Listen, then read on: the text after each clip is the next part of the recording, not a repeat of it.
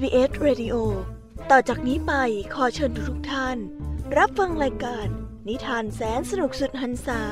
ที่รังสรรค์มาเพื่อน้องๆ ในรายการ Kiss Hour ค่ะ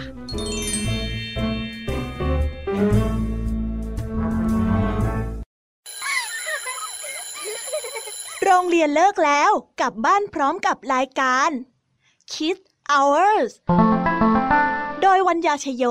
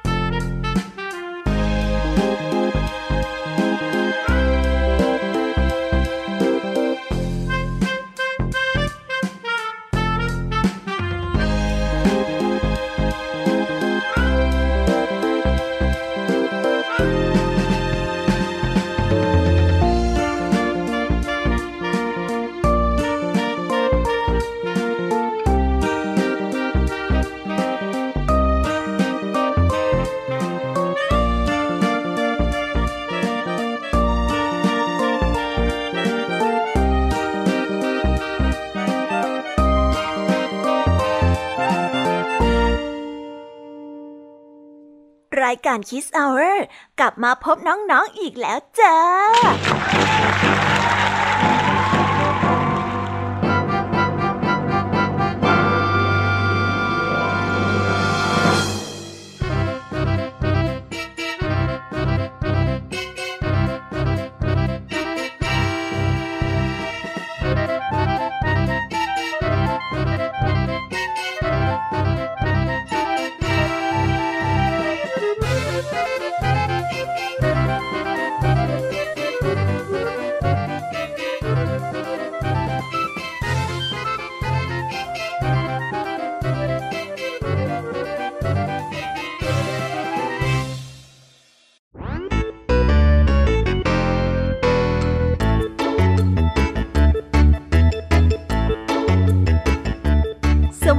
น้องๆที่น่ารักชาวรายการคิสเอาเรทุกๆคนนะคะ วันนี้พี่ยามีกับพองเพื่อน ก็ได้นำนิทานสนุกๆมาเล่าให้กับน้องๆได้ฟัง เพื่อเปิดจินตนาการและตะลุยไปกับโลกแห่งนิทานกันอย่างสนุกสนานนั่นเอง น้องๆคงอยากจะรู้กันแล้วใช่ไหมล่ะคะ ว่านิทานที่พวกพี่ไปเตรียมมานั้นเนี่ยจะมีนิทานเรื่องอะไรกันบ้าง งั้นเดี๋ยวพี่แอมมี่จะบอกกันเกริ่นไว้ พอให้เรียงน้ำย่อยกันไว้ก่อนนะ วันนี้คุณครูไหวใจดี ก็เลยเตรียมนิทานคุณธรรมทั้งสองเรื่องมาเล่าให้กับน้องๆได้ฟังกัน นิทานเรื่องแรกของคุณครูไหวดี มากันในชื่อเรื่องว่า มีผู้รอบคอบและต่อกันด้วยเรื่องเพื่อนรัก ส่วนเรื่องราวทั้งสองเรื่องนี้จะเป็นอย่างไรก็ต้องเอาไว้ไปรอติดตามรับฟังกันในช่วงของคุณครูไหวใจดีกันนะคะ ส่วนพี่ยามีในวันนี้ก็ไม่ยอมน้อยหน้าคุณครูไหวค่ะ ได้ขนนิทานมาถึงสามเรื่องสามรสด้วยกัน ในเรื่องแรกของพี่ยามีนี้ มีชื่อเรื่องว่ากบจอมตะกาต่อกันด้วยเรื่องกระรอกจอมดื้อและปิดท้ายด้วยเรื่อง ลูกเป็ดหลงทาง ส่วนเรื่องราวจะเป็นยังไง จะสนุกสนานแค่ไหน ก็คงต้องไปรอรับฟังกันในช่วงของพี่ยามีเล่าให้ฟังกันนะคะเด็กๆ วันนี้ลุงทองดีกับเจ้าจ้อยก็ได้เตรียมนิทานสุภาษิตมาฝากพวกเรากันอีกเช่นเคยค่ะ ซึ่งในวันนี้นะคะ มาพร้อมกับสำนวนที่ว่า ไก่งามเพราะขนคนงามเพราะแต่งเรื่องราวและความหมายของคำคำนี้จะเป็นอย่างไร เอาไว้ไปรอฟังกันในช่วงนิทานสุภาษิตกันนะคะ และปิดท้ายกันอีกเช่นเคยค่ะ กับนิทานพี่เด็กดีจากทางบ้าน ซึ่งวันนี้นะคะ พี่เด็กดีก็ได้เตรียมนิทานเรื่อง เสือโคร่งกับแมวป่ามาฝากกัน ส่วนเรื่องราวจะเป็นยังไงนั้นคงต้องไปรอติดตามรับฟังกันในช่วงท้ายรายการเหมือนเดิมนะคะ โอ้โห เป็นยังไงล่ะแค่ได้ยินแค่ชื่อเรื่องนิทานก็น่าสนุกแล้วใช่ไหมล่ะคะเด็กๆพี่ยามีก็ตื่นเต้นที่อยากจะรอฟังนิทานที่แสนสนุกที่พวกเรารออยู่ไม่ไหวแล้วล่ะค่ะมีแต่เรื่องที่น่าฟังทั้งนั้นเลยนะคะเนี่ยเอาละค่ะ งั้นเรามาเตรียมตัวเตรียมใจไปให้พร้อมกับการไปตะลุยในโลกแห่งนิทานกันเลยดีกว่า ตอนนี้เนี่ยคุณครูไหวได้มารอน้องๆอยู่ที่หน้าห้องเรียนแล้วค่ะ ถ้าหากว่าน้องๆพร้อมกันแล้ว งั้นเรามานับถอยหลังพร้อม ๆ กันเลยดีกว่าค่ะ 3 2 1 let's go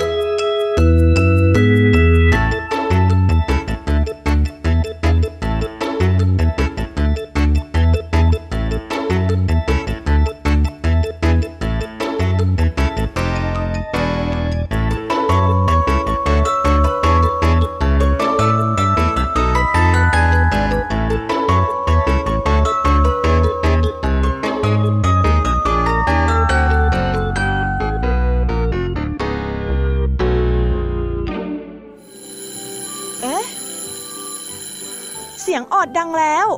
อุ้ยต้องไปเข้าเรียนแล้วล่ะค่ะ ไม่รอช้า เราไปหาคู่ไหวกันเถอะ ไปกันเลย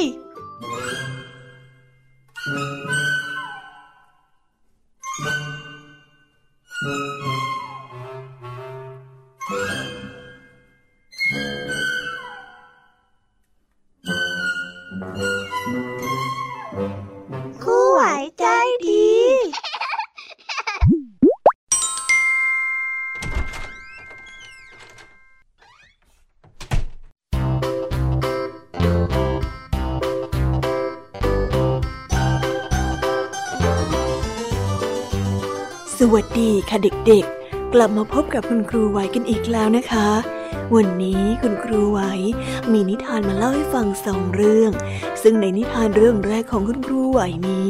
มีชื่อเรื่องว่าหมีผู้รอบคอบ ส่วนเรื่องราวจะเป็นยังไงนั้น เราไปติดตามรับฟังพร้อมๆกันได้เลยค่ะ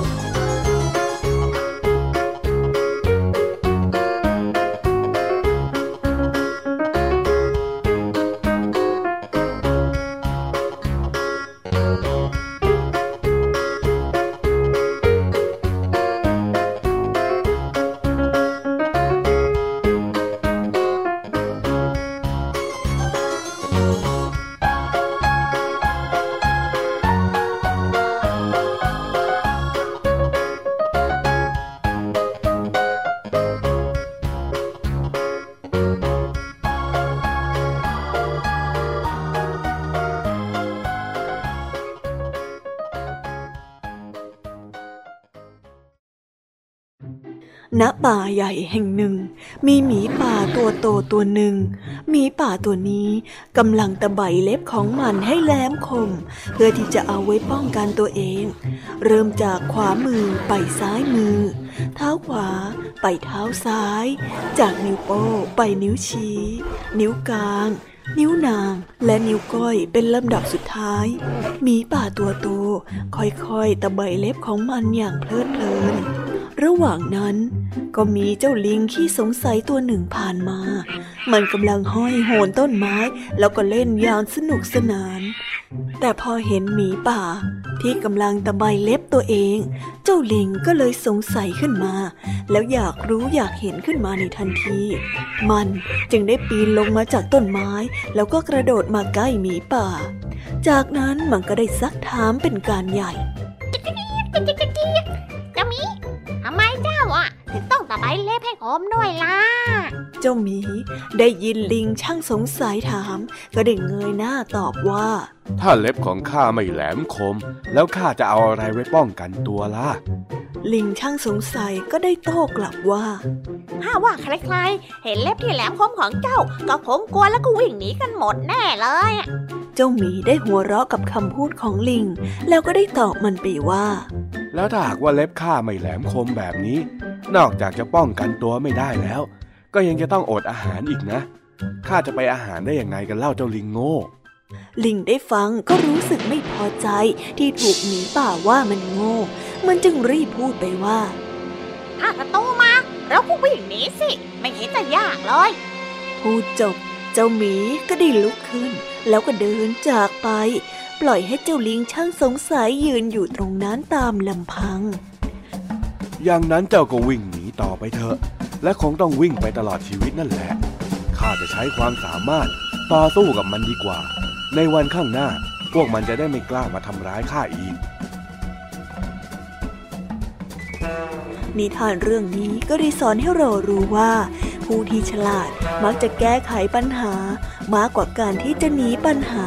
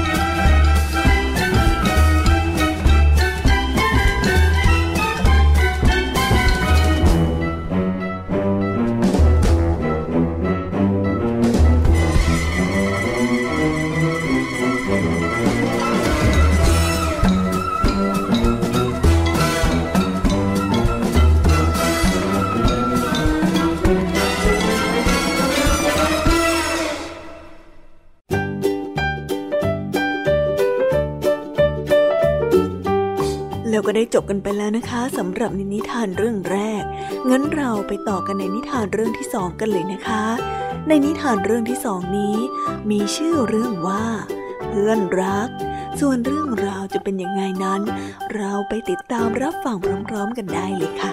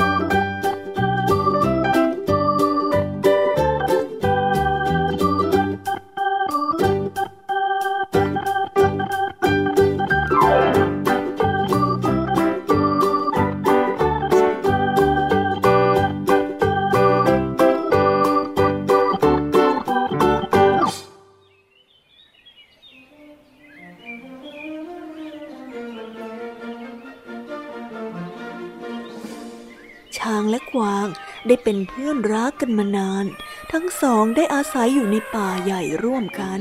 หากมีอะไรก็จะช่วยเหลือและก็แบ่งปันกัน มีน้ำใจไมตรีต่อกันมาโดยตลอด ถึงแม้ว่าสัตว์ทั้งสองนั้นจะเป็นเพื่อนที่รักกันมาก แต่ก็มีนิสัยที่แตกต่างกันมากเช่นกัน เพราะว่าช้างนั้นมีนิสัยที่ขี้โมโห ส่วนกวางนั้นก็มักจะเป็นคนเงียบๆ แล้วก็มีนิสัยชอบเอาแต่ใจ ดังนั้นแม้ทั้งสองจะมีนิสัยที่แตกต่างกัน แต่ก็ยังสามารถอยู่ร่วมกัน แล้วก็คบกันมาได้นานหลายปี บ่ายวันหนึ่ง ขณะที่ทั้งสองกำลังเล่นน้ำอยู่ในลำธารกลางป่า เขาของกวางก็ได้เกิดไปทิ่มกับตาของช้างโดยบังเอิญด้วยความเจ็บปวดเจ้าช้างเลยได้ส่งเสียงโอดครวญดังสนั่น ต่อไปนี้เธอไม่ต้องมายุ่งกับเรา เธอทำให้เราเจ็บมากเลยรู้ไหม ส่วนกวางก็ได้ขอโทษช้างเป็นการใหญ่ เพราะว่ารู้สึกผิดต่อเพื่อนช้างจ๊ะเราขอโทษเราไม่ได้ตั้งใจจริงๆ โอ้ยเจ็บมากไหมเอ้ยเราขอโทษนะแต่ช้างก็ไม่ยอมให้อภัย เพราะว่าช้างนั้นโมโหมาก พร้อมกับพูดออกไปว่า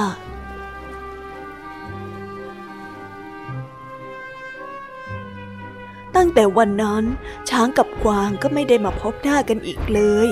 ช้างคิดถึงกวางเพื่อนรักอยู่ตลอด เมื่อหายดีแล้วก็อยากจะออกไปหากวางเป็นอย่างมาก อยากจะออกไปพูดคุยด้วย แล้วก็พาไปเล่นสนุกกัน ชวนกันไปหาอาหารที่อร่อยอร่อยอย่างที่เคยทำแต่ก็กลัวจะเสียหน้า จึงได้แต่นั่งรอคอย แล้วก็นั่งคอตกเพราะว่าคิดถึงเพื่อน ในตอนนั้นเอง นกนางนวลก็ได้ผ่านมาเห็นเข้าพอดี มันได้รู้ทันทีว่า ช้างนั้นต้องกำลังคิดถึงกวางอยู่เป็นแน่ เพราะนกนางนวลชอบบินผ่านมาทางป่าด้านนี้ แล้วก็มักจะเห็นช้างกับกวางนั้นเที่ยวเล่นอยู่ด้วยกันเสมอ แต่หลายวันมานี้ กลับเห็นช้างนั้นนั่งเหงาหงอยเสื่องซึมอยู่เพียงลำพัง จึงรู้ได้ว่าคงมีเรื่องเกิดขึ้นระหว่างสองตัวแน่ๆ นกนางนวลได้บินมาเกาะกับกิ่งไม้ใกล้ๆกับช้างที่นั่งอยู่ และก็พูดเตือนสติช้างไปว่าเพื่อนกกันเนี่ยก็ต้องรักกัน ให้อภัยกันได้สิ แล้วนายน่ะ รักกวางไหมล่ะคำพูดของนกนางนวลทำให้ช้างนั้นคิดขึ้นมาได้ มันจึงรีบวิ่งไปหากวาง แล้วทั้งสองนั้นก็ได้กลับมาเป็นเพื่อนรักกันอีกครั้ง นิ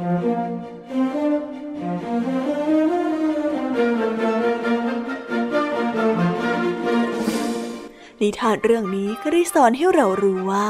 การให้อภัยเป็นสิ่งที่ดี เราควรให้อภัยต่อคนที่ยอมรับความผิดพลาดของตนเอง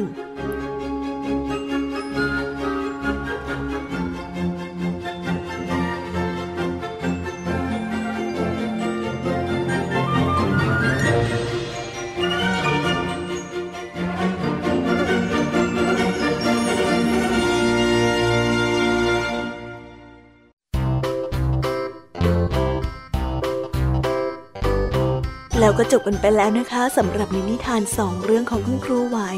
เป็นยังไงกันบ้างล่ะคะ นิทานในวันนี้สนุกกันไหมเอ่ยอย่าลืมนำข้อคิดที่ได้จากการรับฟังนิทานไปปรับใช้กันในชีวิตประจำวันกันด้วยนะ และวันนี้ก็หมดเวลาของคุณครูไหวกันลงไปแล้วค่ะ ครูไหวก็ต้องขอส่งต่อเด็กๆ ให้ไปฟังนิทานในช่วงต่อไปกับช่วงพี่ยามีเล่าให้ฟังกันเลยนะคะ สำหรับตอนนี้เนี่ย ครูไหวต้องขอตัวลากันไปก่อนแล้ว สวัสดีค่ะ บ๊ายบาย แล้วพบกันใหม่นะคะ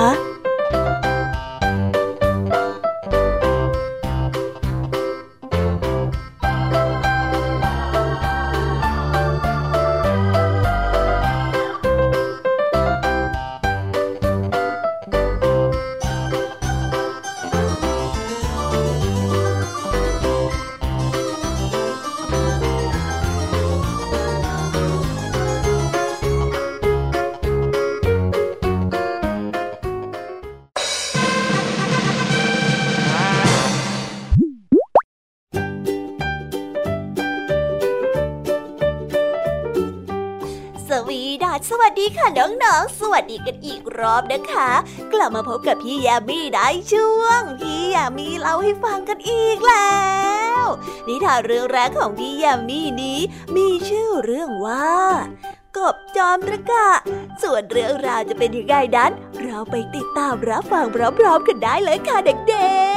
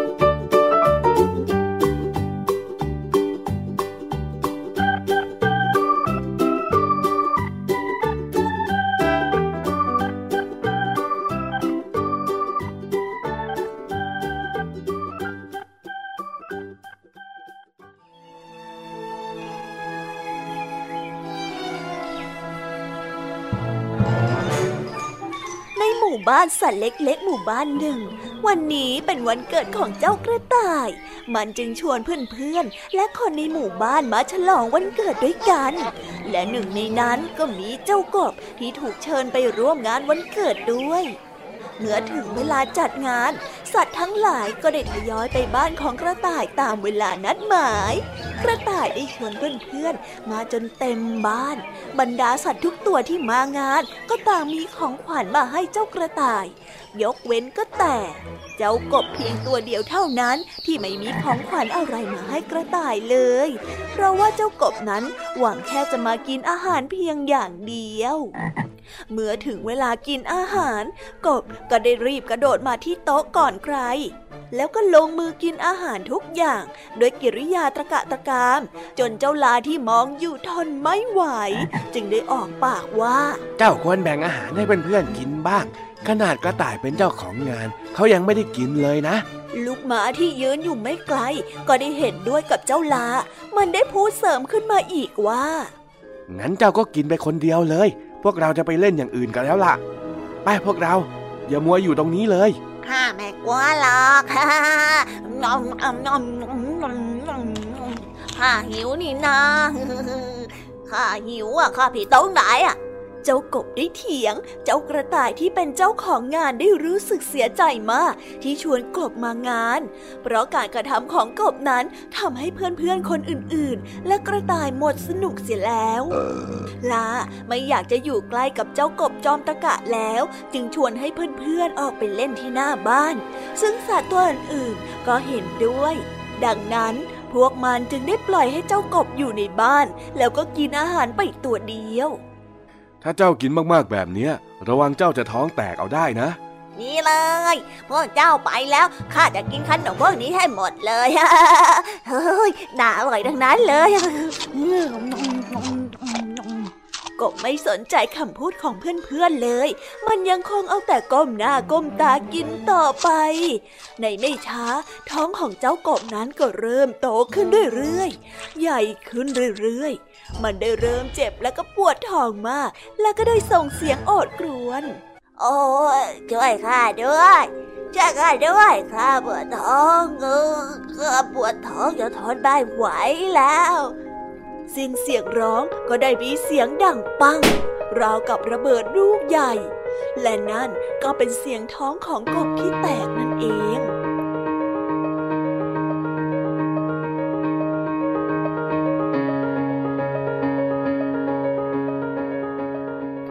ทานเรื่องนี้ก็ได้สอนให้เรารู้ว่า ควรกินให้อิ่มแต่พอดี เพราะหากฝืนกินมากเกินไป อาจจะเกิดผลเสียตามมาได้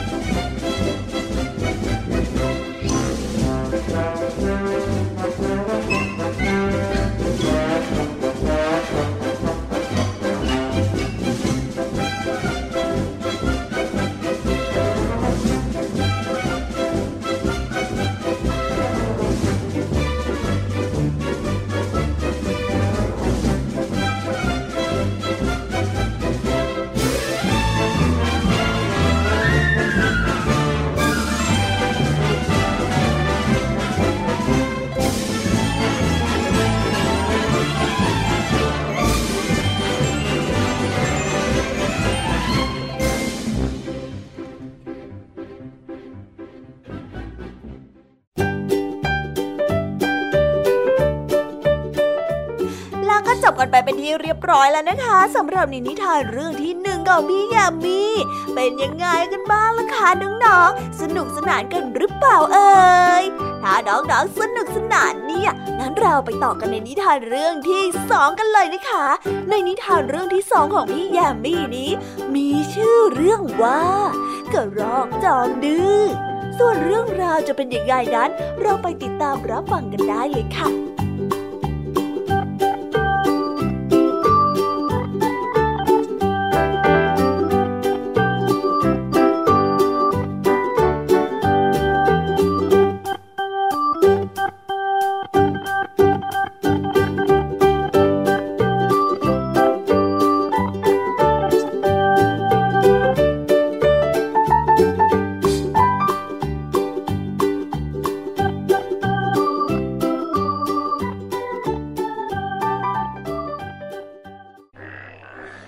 วันนี้อากาศแจ่มใสกว่าทุกวัน ท้องฟ้าเป็นสีฟ้าสดใส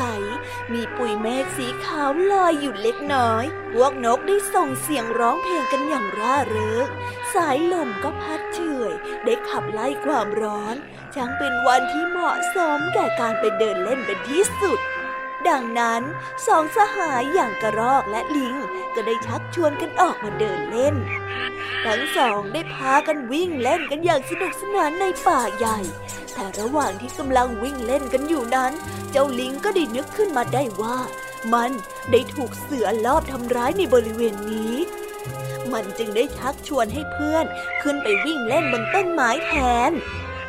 เราไปวิ่งเล่นบนต้นไม้กันเถอะกระรอก ข้ากลัวว่าเสือจะมาดักซุ่มพวกเราแล้วก็จับมากินน่ะ ไปไปไปไปกันเถอะ แต่กระรอกยังคงสนุกสนานกับการวิ่งเล่นอยู่ จึงได้ตอบกลับไปว่า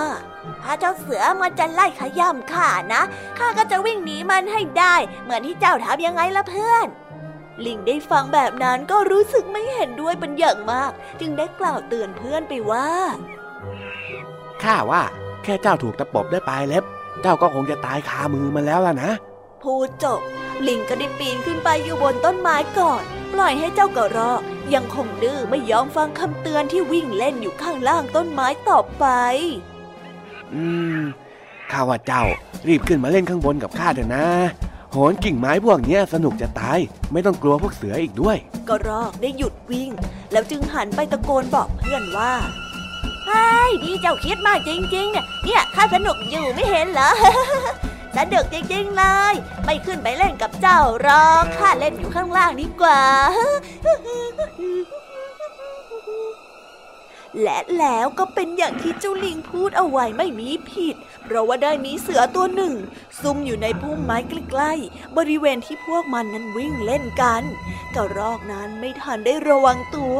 ยิ่งวิ่งเล่นก็ยิ่งรู้สึกสนุก ยิ่งสนุกก็ยิ่งวิ่งเป็นวงกว้าง ไกลออกไปขึ้นเรื่อยๆ พอกระรอกนั้นได้วิ่งเข้าไปใกล้ๆ เจ้าเสือที่แอบซุ่มอยู่ ก็ได้กระโจนออกมากระหม่อมกระลอก เอาไปเป็นอาหารอย่างรวดเร็วและง่ายดายในทันที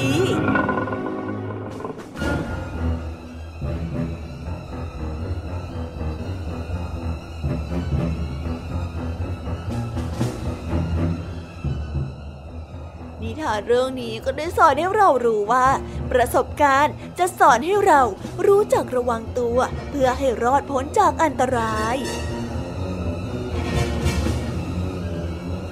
ว้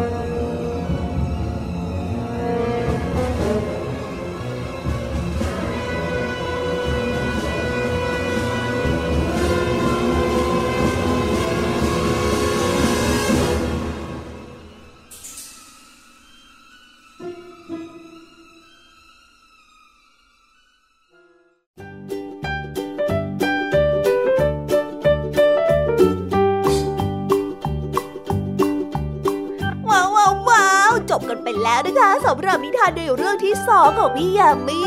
เป็นยังไงกันบ้างล่ะคะสนุกกันละสิ แต่เอ๊สนุกกันเนี่ย และจุใจกันหรือเปล่าเอ่ยถ้าหากว่าอยากไม่จุใจ งั้นเราไปต่อกันในนิทานเรื่องที่สามของพี่ยามีกันเลยดีกว่านะคะ ในนิทานเรื่องที่สามของพี่ยามีนี้ มีชื่อเรื่องว่า ลูกเป็ดหลงทาง ส่วนเรื่องราวจะเป็นยังไงนั้น เราไปติดตามรับฟังกันได้เลยค่ะ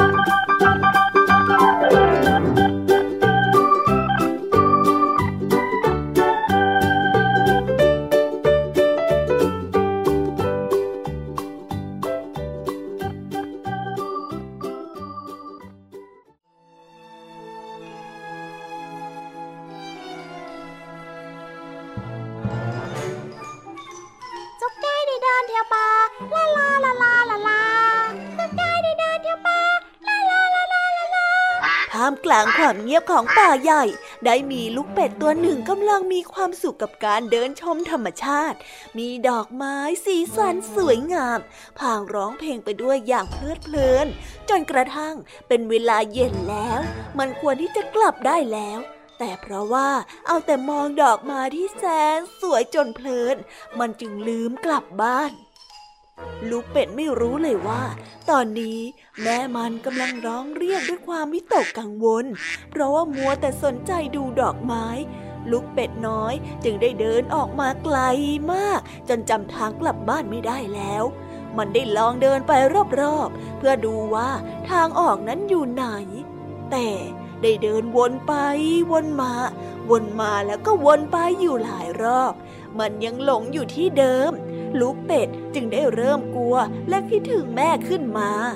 มันได้ร้องไห้พลางกับพูดว่า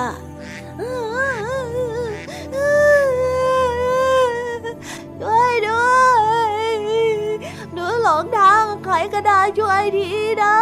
ช่วยพาฉันกลับไปทีลูกเป็ด ทั้งกลัวและหิว ท้องฟ้าก็เริ่มมืดมากขึ้นทุกทีทุกที ตอนนี้ป่าใหญ่ไม่ได้สวยงามเหมือนตอนที่มันเดินมาแล้ว แต่กลับน่ากลัวเป็นอย่างมากแทน ยิ่งคิดมันก็ยิ่งนึกถึงแม่ พอนึกถึงแม่ก็ยิ่งร้องไห้เข้าไปใหญ่แม่จ๋าแม่จ๋าช่วยด้วยหนูกลัวแม่จ๋า ระหว่างนั้นก็ได้มีแม่กวางที่กำลังเดินกลับบ้าน หลังจากที่หาอาหารกินจนอิ่ม แล้วได้เดินมาพบเข้า จึงได้เข้ามาปลอบลูกเป็ดน้อยที่ร้องไห้น้ำตานองหน้า แล้วเจ้ากวางก็ได้ถามลูกเป็ดไปว่า หนูร้องไห้ทำไมเหรอจ๊ะหืมเจ้าเป็ดน้อย ลูกเป็ดจึงได้บอกไปทางน้ำตาว่า แม่กวางจ๋าหนูหลงทางหนูกลัวหนูอยากกลับบ้านไปหาแม่เป็ดแม่กวางพาหนูไปหาแม่เป็ดหน่อยนะจ๊ะเพราะลูกเป็ดเอาแต่ร้องไห้ กว่าแม่กวางจะรู้เรื่อง ก็ต้องปลอบให้ลูกเป็ดนั้นหยุดร้องไห้ก่อน จึงได้รู้ว่าลูกเป็ดนั้นหนีแม่ออกมาเที่ยวเล่น จนจำทางกลับบ้านไม่ได้ แม่กวางจึงได้พาลูกเป็ดกลับไปส่งที่บ้าน ลูกเป็ดดีใจเป็นอย่างมากที่ได้กลับบ้าน และกลับมาพบแม่ หลังจากที่เจอแม่ ลูกเป็ดก็ได้ร้องไห้ยกใหญ่พลางกับพูดว่า แม่จ๋าแม่จ๋าหนูจะไม่หนีแม่มาเที่ยวแล้วขอโทษนะ หลังจากนั้น ลูกเป็ดก็ได้ให้สัญญากับแม่เป็ดว่า จะเชื่อฟังและไม่แอบหนีไปเที่ยวตามลำพังอีก ทั้งยังไม่ลืมขอบคุณแม่กวางที่ใจดี พามันกลับมาส่งที่บ้านอีกด้วย นิทานเรื่องนี้ก็ได้สอนให้เรารู้ว่า ไม่ควรที่จะออกจากบ้านไปเพียงลำพัง หากไม่ได้รับอนุญาต เพราะอาจจะเกิดการหลงทางเหมือนลูกเป็ด หรืออาจจะได้รับบาดเจ็บหรืออันตรายต่างๆได้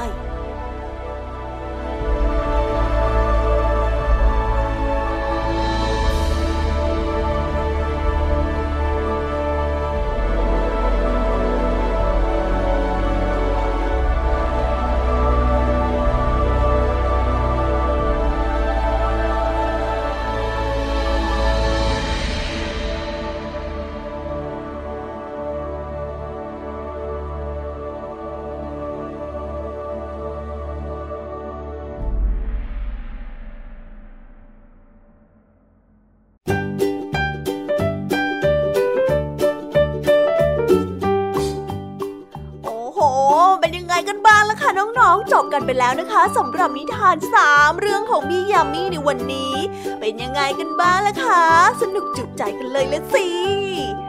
แต่ยังไม่หมดแต่เพียงเท่านี้นะ ยังเหลือเรื่องราวนิทานสุภาษิตและนิทานของพี่เด็กที่อีกเพียบเลยล่ะค่ะน้องๆ ถ้าอย่างงานนี้พี่แยมมี่ก็ต้องขอส่งต่อน้องๆ ให้ไปพบกับเจ้าจ้อยและก็ลุงทองดีกันในช่วงนิทานสุภาษิตกันเลยนะคะ และสำหรับตอนนี้ที่พี่แยมมี่ก็ต้องขอตัวไปพักผ่อนแป๊บหนึ่งนะคะ เดี๋ยวกลับมาใหม่ในช่วงท้ายรายการค่ะสำหรับตอนนี้ไปก่อนแล้วนะบ๊ายบาย ไปหาลุงทองดีกับเจ้าจอยกันเลยค่ะ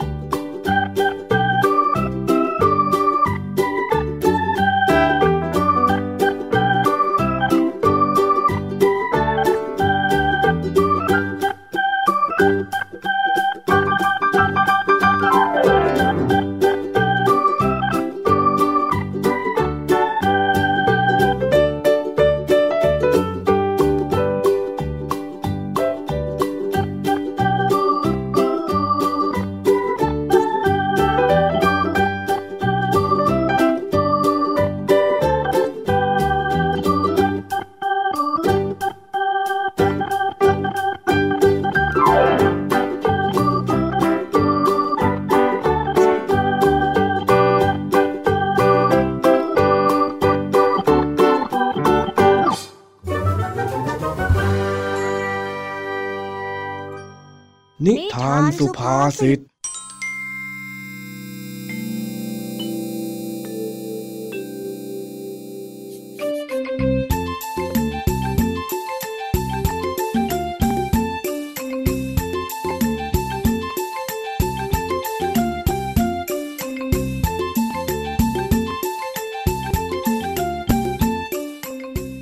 หลังจากเสร็จธุระที่โรงพยาบาล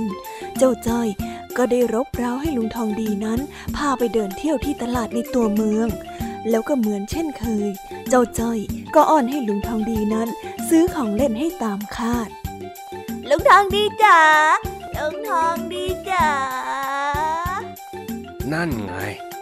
พูดเพราะแบบนี้มันต้องมีอะไรแน่แน่คือว่าจ้อยอยากได้ลูกฟุตบอลจังเลยอะๆอ๋อ นี่เลยเป็นเหตุผลให้เองตามข้าเข้ามาในเมืองใช่ไหม เปล่าสักกันหน่อย ที่จ้อยตามลุงทองดีมา ก็เพราะว่าเป็นห่วงลุงทองดีตั้งหากไม่อยากจะให้ไปไหนมาไหนคนเดียวอะ ถ้างั้นก็แปลว่าข้าไม่ต้องซื้ออะไรให้เองก็ได้ละสิอ๋อแต่จ้อยก็อยากได้ฟุตบอลนะจ๊ะไอ้จอยเอ้ย เองเนี่ยนะอ้าว ขำแล้วก็เงียบหมายความว่าไงอะลุงทองดี ลุงทองดีจะซื้อให้จ่อยใช่ไหมจ๊ะ ไม่ละข้าไม่เห็นว่ามันจะจำเป็นตรงไหนเลย ลูกเก่าที่ข้าเคยซื้อให้ก็ยังใช้ได้อยู่นี่นะ เมื่อวันก่อนเนี่ยข้ายังเห็นเองเตะเล่นกับพวกเพื่อนเองอยู่เลยอะก็อันนี้มันเป็นรุ่น limited edition เลยนะ มีลายเซ็นนักฟุตบอลด้วยนี่ไงนี่ไง ไม่รู้ไม่รู้ มาตรงมาเต็ดอะไรข้าฟังไม่รู้เรื่องทั้งนั้นแหละ ลุงทองดี อย่าเฉยเมยกับจอยแบบนี้สิจ๊ะซื้อให้จอยเล่นหน่อยนะนะนะนะนะนะนะนะนะนะได้ได้ได้ข้าซื้อให้ก็ได้ เพราะข้าเห็นว่ามันน่าจะจำเป็นสำหรับเองจริงจริงเหรอจ๊ะลุงทองดีเย้ลูกบอลลูกบอลลูกบอล limited edition ๆเดี๋ยวเดี๋ยวเดี๋ยวข้าไม่ได้หมายถึงลูกบอล อ้าว แล้วลุงทองดีจะซื้ออะไรให้ล่ะจ๊ะ เออ เองตามข้ามานี่ก็แล้วกันอ้าวอะไรของลุงเขาล่ะนะรีบตามมานะ ไม่งั้นข้าหนีนะเว้ยอ๋อลุงน้องดีจะต้องพาไปซื้อลูกฟุตบอลที่ร้านหนูแน่ๆเลยจ้าจ้าจ้ารู้แล้วรู้แล้วจ้อยตามไปเดี๋ยวนี้แหละจ้า จากนั้นลุงทองดีก็ได้พาเจ้าจ้อย มายืนอยู่ตรงหน้าร้านเสื้อผ้า ที่เต็มไปด้วยเสื้อผ้ามากมายไหนอะลุง ไม่เห็นจะมีลูกฟุตบอลให้จ้อยเลือกเลยอะแล้วมันจะมีได้ยังไงล่ะข้าไม่ได้พาเองมาซื้อลูกฟุตบอลสักหน่อยนี่แต่จอยไม่ได้อยากได้เสื้อผ้านี่นะลุงทองดีจอยไม่ได้อยากได้อะเน่เจ้าจ้อยข้าว่าเองน่ะ ควรจะมีเสื้อผ้าดีๆใส่กับเขาบ้างนะ ไปไหนมาไหนก็เห็นใส่อยู่แต่เสื้อกล้ามกับกางเกงขาสั้นเนี่ย มันดูไม่เท่เอาซะเลย แต่จอยว่าจอยก็เท่แล้วนะ เท่กับผีอะสิ เองคิดไปเองนะเจ้าจ้อย เองเนี่ย แต่งตัวอย่างกับจะไปเตะฟุตบอลตลอดเวลา คนเราเนี่ยต้องแต่งตัวให้รู้กาละเทศะรู้ไหม ต้องรู้จักแต่งตัวให้ดูดี เหมือนอย่างที่เขาว่ากันว่า ไก่งามเพราะขน คนงามเพราะแต่งยังไงเล่า ไม่เอาอะจอยไม่งาม ลุงทองดีจะจับจอยแต่งหญิงเหรอจ๊ะ ไม่เอานะไม่เอาอะนี่ข้าไม่ได้หมายความแบบนั้นไหมล่ะคำว่างามในที่นี้ หมายถึงความหล่อความเท่ก็ได้ คนเราเนี่ยจะดูดี ดูหล่อดูเท่ ก็ดูกันตรงที่การแต่งตัวนี่แหละงั้น ถ้าจะแต่งให้เท่ก็ต้องซื้อชุดแพงๆนะเหรอจ๊ะ โอ้ เอาเงินที่ซื้อชุดเนี่ยไปซื้อลูกฟุตบอลให้จ่อยซะจะดีกว่าเพลอๆนะ อาจจะได้ซื้อลูกฟุตบอลได้หลายลูกเลยนะ ไม่เห็นจะต้องแพงเลย แต่งตัวดีไม่ใช่การใส่ชุดแพงๆ แต่เป็นการแต่งตัวให้เข้ากันทั้งชุดต่างหากเล่า อ๋อ อย่างนี้นี่เอง แต่จ้อยไม่รู้ว่าจะเลือกอะไรหรอก ลุงทองดีเล่านิทานให้จ้อยฟังก่อนได้ไหมอะจ๊ะ เพื่อว่าจ้อยจะได้มีแรงบันดาลใจในการเลือกชุดยังไงล่ะจ๊ะ ช่างพูดช่างจานะเองเนี่ยอะเดี๋ยวข้าจะเล่าให้ฟัง สมัยก่อน โลกนี้เต็มไปด้วยนก ตอนนั้นยังไม่มีสัตว์ที่เรียกว่าไก่ สัตว์ปีกทุกตัว ต่างก็หิวโหยขาดสารอาหารจนขนหลุดร่วง มีนกตัวหนึ่ง ได้ขาดสารอาหารมากกว่าชาวบ้านเขาเลย จึงทำให้ขนของมันเนี่ยหลุดออกมาทั้งตัว ด้วยความอับอาย มันจึงได้เที่ยวไปเก็บขนของนกตัวอื่นๆ มาติดไว้ที่ตัวของมัน พอนานวันไป ขนของนกตัวอื่นกับผิวหนังของมัน ก็รวมกันเป็นชิ้นเดียว จนทำให้มันกลายเป็นสัตว์ที่มีขนสวยที่สุด เมื่อชาวบ้านเห็นเข้า ก็รู้สึกเอ็นดู จึงได้เก็บมาเลี้ยง แล้วตั้งชื่อให้มันว่าไก่ หลังจากนั้นไก่ก็ไม่ต้องออกหาอาหารเอง และอยู่อิ่มหนำมาโดยตลอด โอ้แค่ดูดีก็มีชีวิตที่ดีแล้วนะเนี่ยหรือจะพูดอีกอย่างก็คือ การวางตัวดีทำให้เราเป็นที่รักที่เอ็นดูของคนทั่วไปยังไงล่ะเจ้าจ้อย อย่างนี้นี่เอง งั้นจ้อยนึกออกแล้วละจ้ะว่าจ้อยจะเอาชุดแบบไหน อ้าวไปเลือกมาสิไป เอาสักชุดหนึ่งได้จ้ะ เดี๋ยวรอแป๊บหนึ่งนะเจ้าจ้อยได้หายเข้าไปในร้านสักพัก พร้อมกับเดินออกมาด้วยชุดที่ดูดีมากๆ จนลุงทองดีนั้นแทบจะไม่ได้ โอ้โห มันหล่อจริงๆง้วยหลานข้าเนี่ย แทบจะจำไม่ได้เลยโอ้โหแน่นอนนี่จ้อยเชียวนะ จ้อยอะเอาตัวนี้แหละจ้ะ ได้ได้ ว่าแต่มันตัวละกี่บาทละเนี่ย เดี๋ยวข้าจะได้ไปจ่ายเงินเขาให้สี่พันจ้ะฮะสี่พันจ้ะสี่พันไงลุง โอ้ย ถ้างั้นเองกลับไปใส่เสื้อกล้ามแบบเดิมน่ะดีแล้วง่าไหนลุงทางนี้บอกว่าไก่งามเพราะขนคนงามเพราะแต่งยังไงล่ะจ๊ะ งั้นเดี๋ยวข้าจะซื้อลูกบอลให้เองก็ได้ ถ้ามันจะแพงขนาดนี้นะ เดี๋ยวข้าซื้อลูกบอลให้สักสิบลูกเลย โอ้ลุงอะไม่ใจเลยอะ ไม่ทนแล้วไม่ทนแล้ว ลุงทางดีไม่เอาสักหน่อยเหรอไปกลับบ้านแล้วจ้อยรอนะ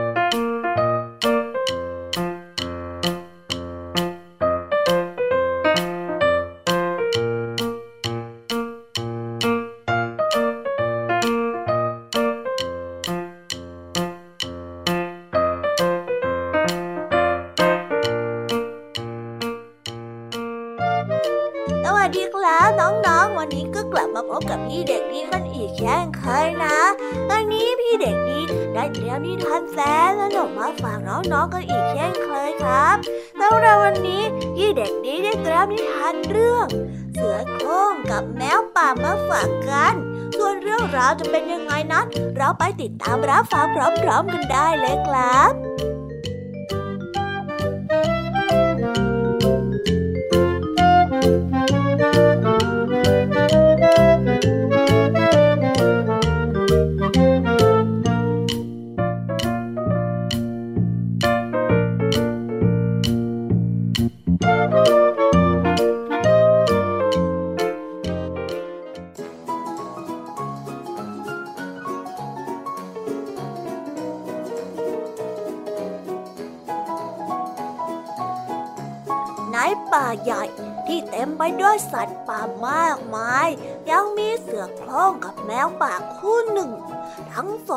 เป็นเพื่อนที่สนิทสนมกันเป็นอย่างมาก ทุกวันทั้งสองมักจะหาเวลามาพบปะแล้วก็พูดคุยกัน หรือไม่ก็ออกไปเดินเล่นท่องเที่ยวในป่าด้วยกัน เสือคล้องและแมวป่าเป็นเพื่อนที่ดีต่อกัน และคอยช่วยเหลือกันอยู่เสมอมา แต่เสือโคร่งนั้นมีนิสัยที่ชอบคุยอวด มันมักจะมาเล่าถึงความเก่งกาจของมันให้แมวป่าฟังเป็นประจำรวมถึงวันนี้ด้วย นี่เจ้าแมว ข้าจะเล่าอะไรให้ฟัง รับรองว่าเจ้าต้องชื่นชมข้าอีกแน่แน่เสือโคร่งได้เริ่มพูดอวดตัวเอง ด้วยความที่แมวป่านั้นชินเสียแล้วกับนิสัยนี้ของเพื่อน มันยังได้ตอบกลับไปว่า เฮ้ยนาจะเล่าว่าไปล่าอะไรมาได้อีกล่ะ จะเล่าก็เล่ามาเถอะข้าน่ะรอรับฟังอยู่แล้ว เสือโคร่งก็ได้พูดต่อว่า เจ้านี่รู้ใจสมกับที่เป็นเพื่อนข้า นี่ข้าน่ะออกไปล่าลูกแพะมากิน ล่าได้ตั้งหลายตัวเนี่ยแถมยังไม่เคยโดนเจ้าสิงโตไล่ตามทานสักครั้งหนึ่งด้วย ข้าเก่งไหมล่ะโอ้เจ้าดีมาช่างหลายกาดจริงๆ สามารถรอดจากการมันหยของสิงโตมาได้ตั้งหลายครั้งขนาดนี้เฮ้ยข้าละนับถือนับถือ เฮ้ยนับถือเจ้าจริงๆเลยนะ เสือโคร่งได้พูด เสือโคร่งได้ฟังคำพูดของแมวป่า ก็รู้สึกหัวเราะชอบใจเป็นกันใหญ่ แล้วก็บอกว่ามันมีเคล็ดลับอย่างหนึ่งที่ใช้เอาตัวรอดเสมอมา ฮะ จริงๆเหรอ เฮ้ย เจ้ารีบบอกข้ามาเร็วเร็วๆนะบอกข้ามาเถอะนะว่าเจ้านั้นใช้วิธีไหนเอาตัวรอดออกมาจากเจ้าสิงโตได้นะเสือโคร่งได้ยืดอกขึ้น แล้วก็พานตอบอย่างภาคภูมิใจว่าข้าก็วิ่งให้เร็วที่สุดนะสิข้าน่ะรวดเร็วอย่างกับสายลมเชียวละไม่มีใครในป่าแห่งนี้ที่จะตามจับข้าได้เลย เจ้าเชื่อไหม ระหว่างที่ทั้งสองได้พูดคุยกันอย่างออกรถออกชาติอยู่นั้น แมวป่าก็ได้ยินเสียงสวบซาบของใบไม้บนพื้น นั่น เป็นเสียงฝีเท้าของเจ้าสิงโต ที่กำลังใกล้เข้ามานั่นเอง แมวป่าตกใจมาก จึงได้รีบตะโกนบอกเพื่อนเสียงดังว่า เออเจ้าเสือ วิ่งแล้วสิงโตมาแล้วแล้ววิ่งวิ่งพอตะโกนเสร็จ แมวป่าก็ได้รีบบินขึ้นไปบนต้นไม้อย่างรวดเร็ว แต่สิงโตนั้นกลับตกใจและไม่ทันได้ตั้งตัว มันจึงเอาแต่ยืนแข็งทื่อ เมื่อหันมาเจอกรงเล็บอันแหลมคมของเจ้าสิงโต สุดท้ายเจ้าเสือโคร่งก็ได้กลายเป็นอาหารอันโอชาให้กับเจ้าสิงโตไปแล้ว นิทานเรื่องนี้ก็ได้สอนให้เรารู้ว่า จงอย่าลำพองใจในความสามารถของตน เมื่ออยู่ในสถานที่ที่อันตรายว่าระมัดระวังตัวไว้เสมอ และก็จบกันไปแล้วนะครับสำหรับนิทานของพี่เด็กดี ที่พี่เด็กดีนั้นได้เตรียมมาเล่าให้กับน้องๆฟังกันในวันนี้เป็นยังไงกันบ้างล่ะครับ สนุกกันหรือเปล่าเอ่ยถ้าเมื่อนเมื่อแล้วก็น้องๆสนุกเนี่ยงั้นวันหลังเดี๋ยวพี่เด็กดีจะเตรียมนิทานที่แสนสนุกแบบนี้มาฝากกันอีกเช่นเคยนะครับ และสำหรับตอนนี้พี่เด็กดีต้องขอตัวลากันไปก่อนแล้ว สวัสดีครับบายบาย ไว้เจอกันใหม่นะครับ Thank you.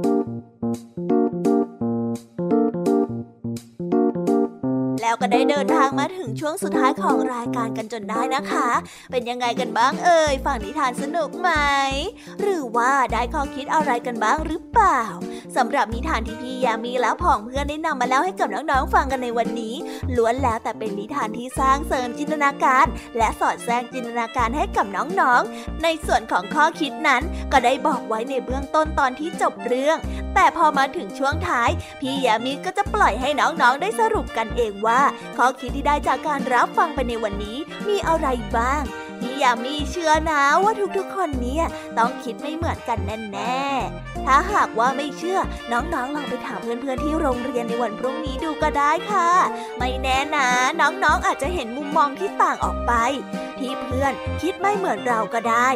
สำหรับใครที่มาฟังนิทานในช่วงเริ่มรายการไม่ทัน ก็สามารถไปรับฟังย้อนหลังได้ที่เว็บไซต์ thaipbsradio.com หรือจะไปโหลดแอปพลิเคชัน Thai PBS Radio มาไว้ฟังในโทรศัพท์มือถือ เพื่อไม่ให้พลาดช่องทางในการรับฟังนิทานสนุกๆจากรายการ Kids Hour และสำหรับวันนี้ก็หมดเวลาของรายการ Kids Hour กันแล้ว เอาไว้พบกันใหม่ในเวลาดีๆ ทุกช่วง5โมงเย็น อย่าลืมกลับมาเจอกันนะสำหรับวันนี้พี่ยามีและก็พอมเพื่อน คงต้องขอกล่าวคำว่าบายบาย ไว้เจอกันนะ